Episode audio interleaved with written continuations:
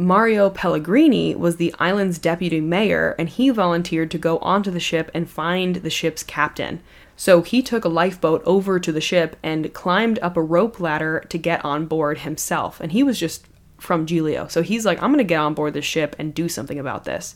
But he quickly realized that doing what he set out to do would be impossible amid the chaos on this ship. It was everything from people screaming and running, crowding, people laughing because they didn't know how bad their situation actually was. So it was it was absolute chaos. By 12:18 a.m., the ship began turning over.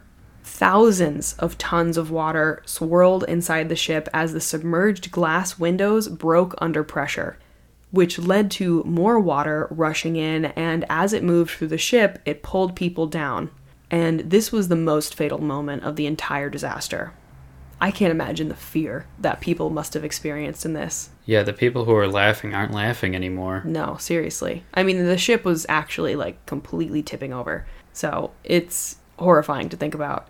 And so close to land, too. Yeah, I know. The, the people who had the false sense of security, I would totally been there. Oh, yeah. And like, it's right there. Right. We'll just just swim. swim.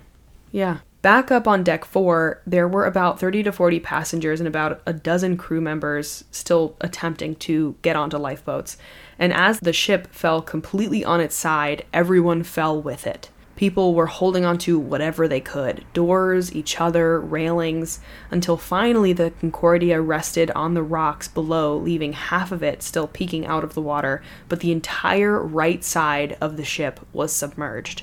So it went from, you know, sailing as normal to hitting the rock and then being completely flipped on its side. So the left side of the ship is literally in the air. Wow. Jesus Christ. And the hallways, this is like the big thing. The hallways that were connecting from the right side of the ship to the left side of the ship were and you know, were horizontal as hallways are.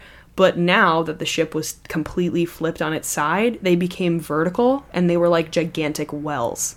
Oh, so there was just no getting out of it. Right. Fuck. During all of this, Captain Schettino had gotten onto a lifeboat and left the Costa Concordia. Aren't you supposed to go down with the ship? Yeah. Or at least do something to help the passengers on your ship before you abandon them. Well, I mean, in this short track record that we've been with this man, it hasn't been great. I wouldn't call him a stand up guy, you know? I literally knew you were going to say that.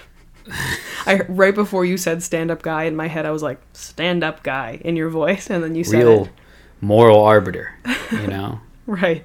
So when Mario Pellegrini, who was still on the ship trying to find Schettino and the officers, he made it to the bridge where they should have been, but he found no one. So he was headed down a corridor to help anyone he could find on board when the ship was, you know, turning over. So he boarded the ship before it tilted on its side completely and he got to the bridge and then it tilted over and then he was like, okay, now I gotta help people because clearly these captains and officers are not here. Hmm. Ian Fraser said it's cliche, but the sounds that you hear in the Titanic movie are exactly the sounds that they heard. Things crashing in the ship, metallic crunching sound, the screams, and as silly as it sounds, the ship actually dying. So it's as terrible as it sounds. Hey guys, that was a very small snippet from our most recent bonus episode about the worst cruise ship disaster since the Titanic. Our patrons did, in fact, vote on that episode, so if you would like to vote on the stories you want to hear and get access to exclusive bonus content every month, check out our Patreon in the link of this episode's description or at patreon.com slash not today podcast. Just keep breathing. Yeah.